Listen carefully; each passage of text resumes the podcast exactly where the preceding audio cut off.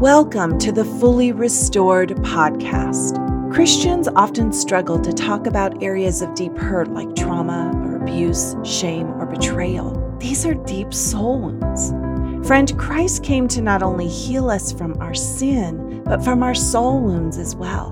My name is Kristen Klaus, and I'm a licensed professional counselor and author. And my guest and I are here to walk with you on your healing journey. We see you and hear you. Friend, if you hang with me, apply these truths to your life, you will be on your own path to a fully restored story. Grab your coffee, tea, or favorite drink, and let's get started. Hi, friends. I'm so grateful you're here with us today for the Fully Restored podcast. Before we jump into my interview with today's guest, I wanted to let you know that during our conversation today, there is some discussion that is best listened to away from children's ears. I so appreciate my guests who are transparent and real and who are giving us hope on the other side as well. Please be mindful of your own triggers and know we are discussing these things to bring them to the light of Jesus and to help individuals find their own healing. Thanks, friends. And now to my interview. Hi, everyone. This is Kristen Klaus, and you're listening to the Fully Restored podcast. Today, I'm joined by my guest, AJ, who will share with us her story of deep healing and the journey that God took her on to restore her life. Although she was raised in a good Christian home, she experienced abuse which tainted her view of God. Join us as we discuss her journey onto her own fully restored story. Welcome, AJ, to the Fully Restored podcast. Thank you for having me, Kristen. I'm so excited to be here. It is a joy to have you with us. So, AJ, could you tell us a little bit about yourself, the work you do in your family? Yes, absolutely. So, my name is Arabah Joy. And I have been a wife to my husband, John, for almost 28 years. And we have four children, both biologically and through adoption. And for the most part, what I do now is I run an online ministry at arabahjoy.com and minister to people in the online space. So, AJ, that's wonderful the work that you're doing in um, your online ministry. In fact, I've gone to your website and I encourage everyone to go because you have a wealth of resources there, which we'll talk about later on at the end of the show. But right now, could you tell us what was your childhood secret and how did that shape your life? Yes. So, my story really starts more on a dark note and it's kind of heavy. So, just to let the listener be aware. And it starts when I was about four. One of my very earliest memories was of childhood abuse. So, our family was a good Christian family. And because of that, we invited a missionary family to come and stay with us while they were on furlough. And a member of that family, who was a 17 year old young man, pretty much groomed me that summer to be sexually molested. And my earliest memories were of that summer and being in this relationship with this young man. And it was quite secretive. It was obviously, you know, nobody knew his his family members did not know, my family members did not know, and it was a very deep-rooted area of shame for a very long time in my life. And so you were 4 years old when that happened, is that what you said? Yes, I was 4 years old. And it happened over the summer? Yes. So pretty much they were on furlough from like May to August. And that whole summer is when this occurred in my life. And so, did you ever tell your family? I mean, four years old, eh, four years old and a 17 year old, that's pretty intimidating.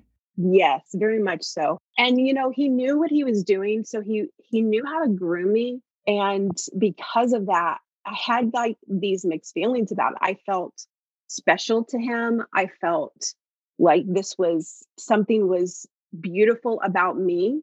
And yet on the other hand, I knew it was wrong and it was dark and I felt like something was defective with me that he would choose me for this.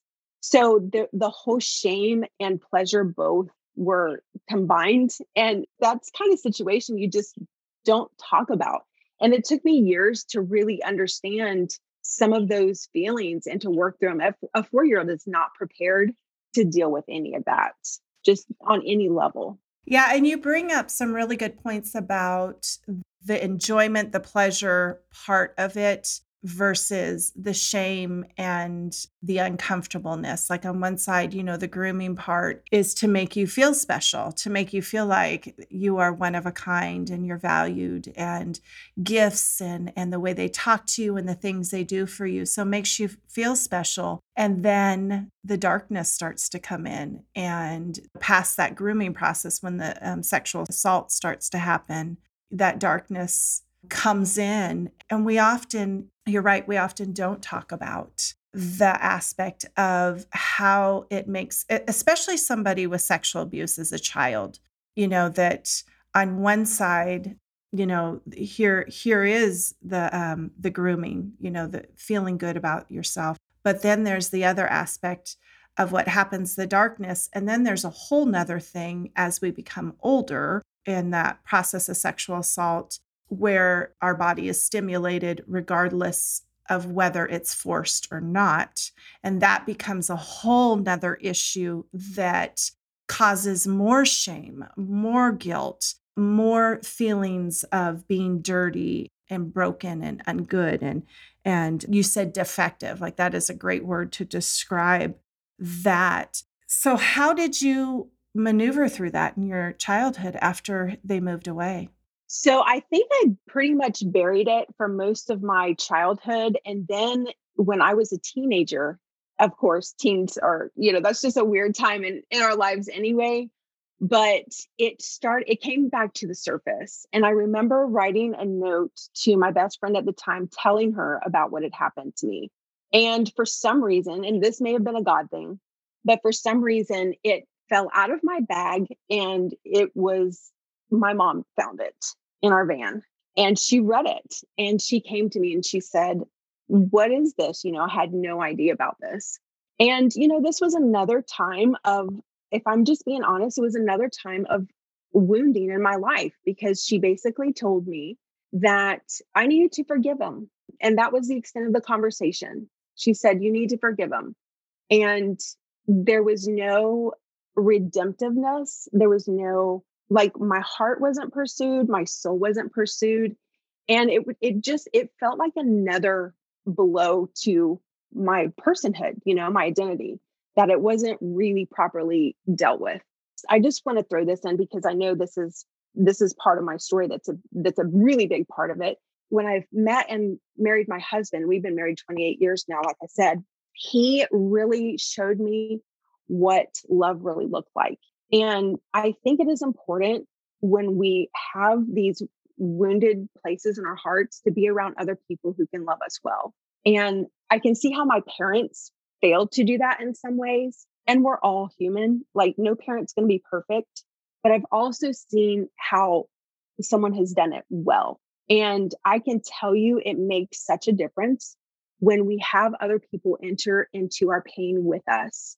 That is incredible. And I believe that's one of the biggest ways that God does administer restoration to our hearts is through other people who can love us and care for us and meet us in in our woundedness. There's so much that you just shared there, AJ. And one of a couple of things that I just want to make note of just for our listener is, you know, you talked about that you buried it until your teen years.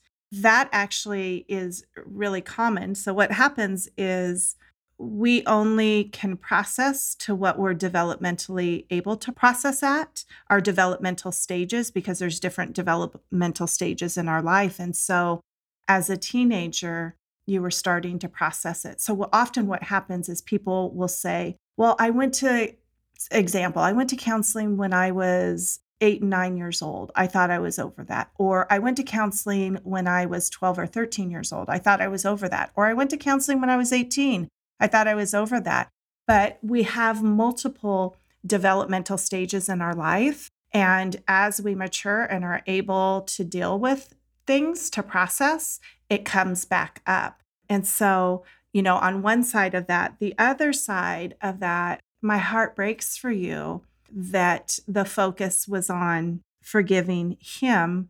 But sadly, this is a truth that I often teach and preach and and counsel about because it's my little um, one of my little areas. In fact, I have it written in. Uh, I talk about it in my book Healing for Our Soul Gardens Restoration and Wholeness After Sexual Abuse in my Damaged Spirit chapter about forgiveness and that we have it mixed up and that it needs to start with forgiving ourselves because of all the shame and all which is talked about earlier but all all the shame and everything. So we need to forgive ourselves. We need to forgive god if we have issues with god about what happened. And then we need to forgive the person. And we often in the church tell the person that is the victim well you need to forgive them first. And we don't realize all the hurt everything that's connected inside so we forgive them but that doesn't change all the hurt inside.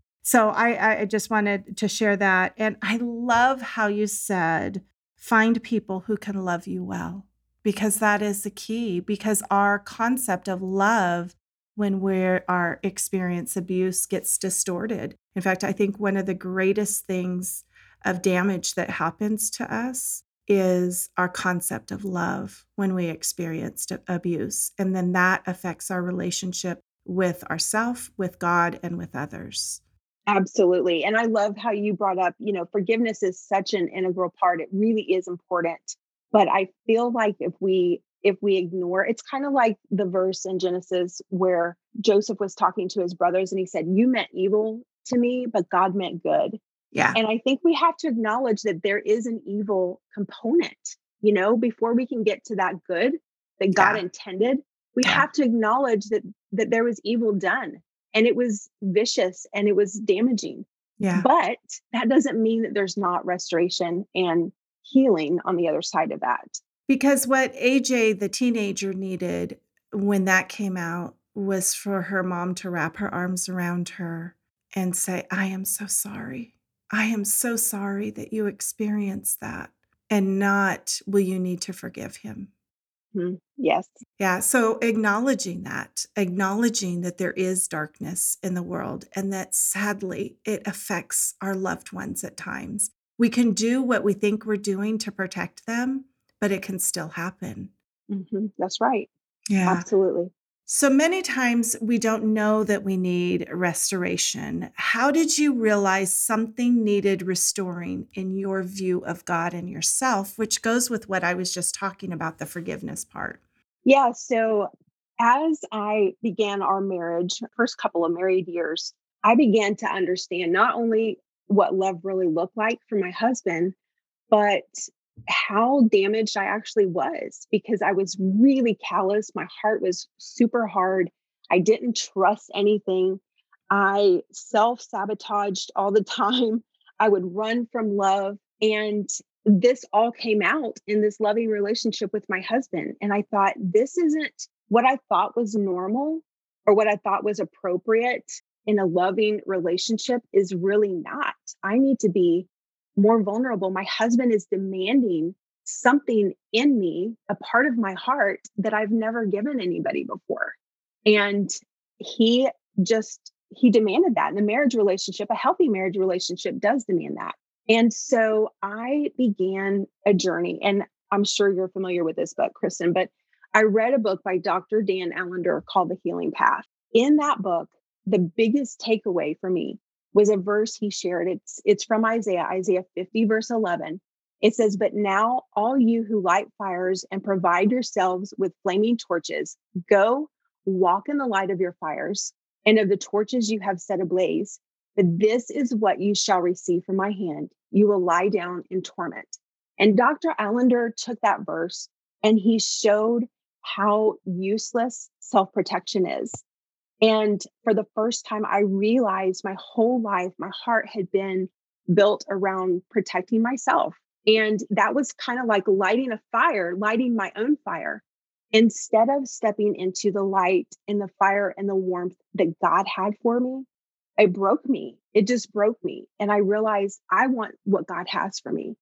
And I started just with the Lord's help, I started to learn how to trust. And of course, this was with my husband, and we ended up leaving the the states to go on the mission field. And that was another just I had so many opportunities to trust and grow my faith. Like God just paved the path for this to happen. but I began to learn what it looked like to just be vulnerable and to trust and to open my heart and to let God light my fire and let Him light my path. And that was really the beginning of, of the journey. So that is very powerful of that journey of the journey of discovering and healing that you went through with your husband. So you shared with us the difficulty you experienced from the abuse. Could you share with us your fully restored story? Was that what you just shared with us? Was that your turning point for you? When did you find things start to change? That was probably, you know, a journey takes time. And, you know, I think we're all journeying towards, you know, obviously heaven, where we will be fully restored and perfect. So there, you know, there were several key points along the way that I think that were vital for the restoration that I have experienced. That was one of them. Another was when I just, the Lord opened my eyes to understand childhood abuse in scripture.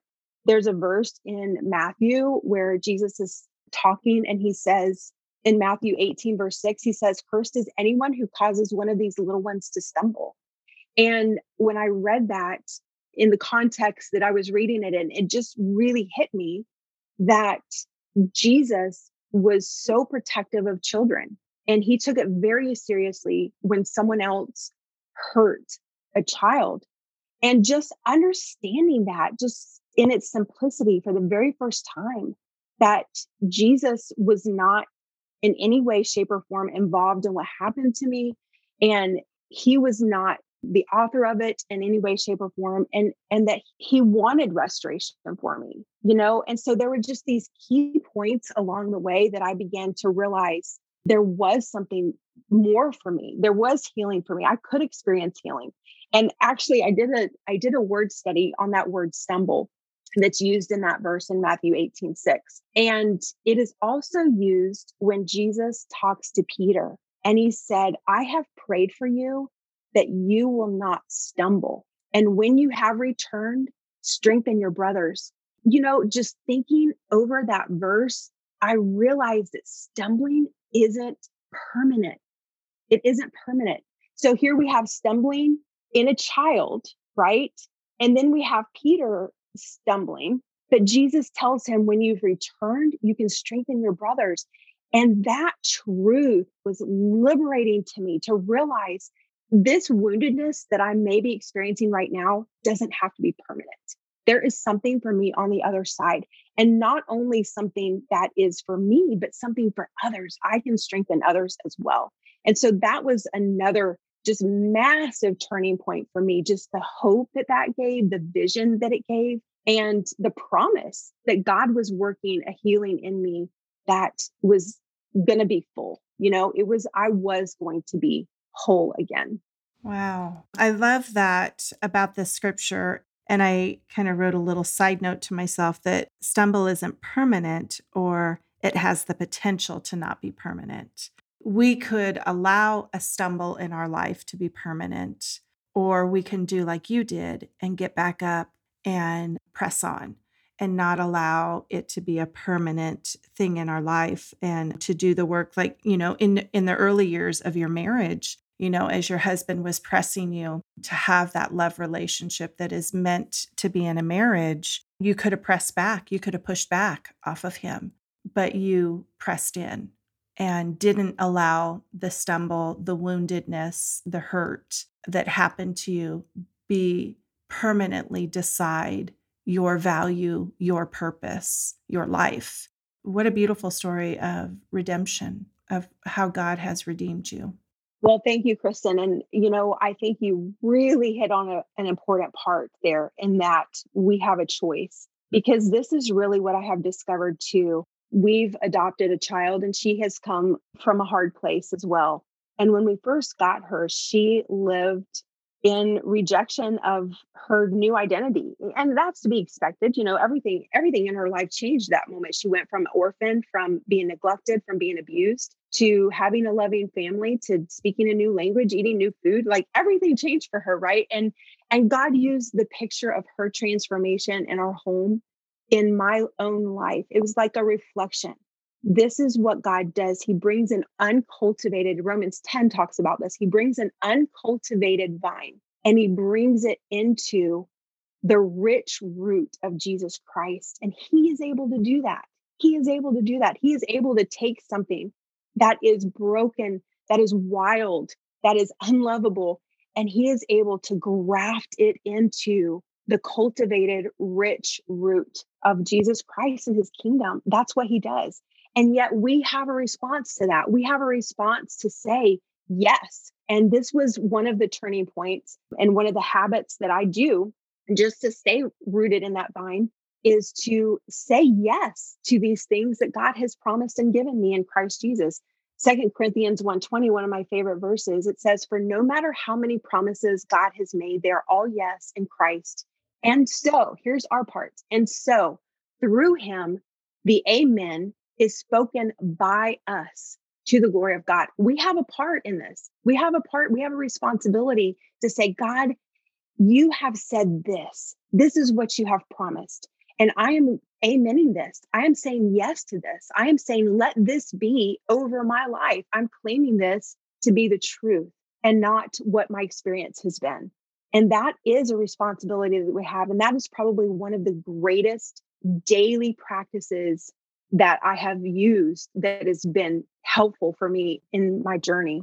Yeah, grounding in the word, grounding in God's word. Um, in Ephesians, it, you know, we know the scripture that it, it talks about how deep and wide and, you know, is the depth and the love of God. But I love what it says before. Like you need to read all of that together and that that God's wanting us to be grounded in his love and I just picture this image of, Lord, may my roots grow deep and farther into your love, that the soil is God's love. Then we can know, you know, the depth and the width and, and all that of his love. So, with your life experience, AJ, and where God has brought you today, what are two or three things you can share with our listeners as they begin their journey of healing? Well, first off, I would say to just recognize that the enemy of our soul wants to use our negative and hurtful experiences to make us doubt the character of God. This is what he did in the Garden of Eden. He came and he cast doubt on the character of God, and he will use anything in our lives to do that. And when he does that, he causes separation between us and the only one that we can truly, fully trust. And so I would just say to recognize the ways that the devil may have sown lies and doubts about God in our hearts because that is really the root of it. We need to address those lies. And then the second thing is that self protection isn't your friend. I know that the world is a hard place and it's there are people who are not very nice and you know we all have things big and small that come at us that can hurt us and our tendency is to protect but there's freedom in trust and in being vulnerable and not that we lay our hearts bare so everybody can just use us and abuse us but mostly trust before god and trust of god and those gifts he's placed in our lives and those people he's placed in our lives to open ourselves up to that. And then lastly praying the promises daily that has been a sweet way that god's brought healing to my own heart and it's a way that i can that is a way that I can guard my heart. I don't have to self protect and guard it. The promises of God can guard my heart. And so that is just a really practical, tangible way that I would say if anybody wanted just something to latch onto, I would say to start there. Those are three powerful things for individuals to take note of and praying the promises of God's word. That is life changing. It transforms our mind, it transforms our heart, it grows our faith, and self protection is not our friend. You're right. You know, one of the things about shame is bring it to the light. The enemy wants us to keep everything in the dark and bringing it to the light is so important. So, AJ, how can people connect with you online and purchase your materials? Okay, sure. So, I am online at arabahjoy.com. I do have a devotional book. It's a 40 day devotional book on trust because I know that is so essential, especially for those of us who have deep woundedness in our hearts is opening ourselves up to trust. And again, it's really important. So I do have a 40 day devotional that is on Amazon, but I have a free 40 day praying the promises challenge. If anybody would love to pray the promises and develop this habit in your life, that is available on my website as well. It's a free challenge that really is life transforming. Oh, wonderful. I, am writing that down. Free 40 day Pray the Promises challenge. That's great. So, in the last few moments that we have here, AJ, could you pray for our listeners today and, you know, pray for them as they're on their journey of healing? Yes, absolutely. I'd love to. Dear Heavenly Father, I just thank you for this time that we've had to uh, just spotlight your redemption. God, it is all about you. Your love is redemptive. And Lord, in our last moments here together, I'd love to pray for those who are listening. I pray that they would know the love that surpasses knowledge. Yeah. God, we need to experience your love, not just yes. know about it in our heads, not just know about it on the pages of your word, but know about it in our hearts, in our emotions, in our souls, in the deepest part of our being. And God, you can do that. You can do that. You've done that for me. You've done that for countless others throughout history. And God, you can do it for those who are listening right here and right now. And God, I pray that each one of these listeners would be filled to the full measure of you, God. Lord, we don't even understand exactly what that means, but we know that you can fill us. You can fill those empty places. You can make meaning of where we don't have any understanding. And God, it's your love that does that. It's not shame. It's not self manipulation or beating ourselves up. God, it is your love that does that.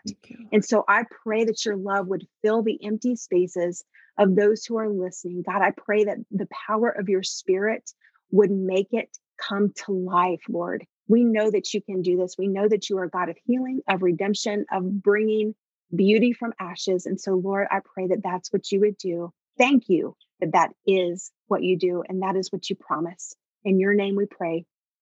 Amen. Well, thank you, Arabah Joy, for joining us today. Our show notes and all the links shared with us today can be found at my website, fullyrestored.love. Be sure to subscribe to our podcast so you can stay up to date on all of our shows. And I would so appreciate it if you would leave a rating as well on whatever platform you're listening to us on. I can also be found on Instagram and my Facebook page. At both of those are at author Kristen Klaus, and I would love to connect with you and hear your own stories. I pray that this episode of Fully Restored podcast that it ministered to you, that the words of life that Arabah Joy shared with us would encourage you, that you would feel that you're walking away with some new tools as you are walking out your own fully restored story. And remember, friend, Nothing or no one is beyond restoration with our Jesus.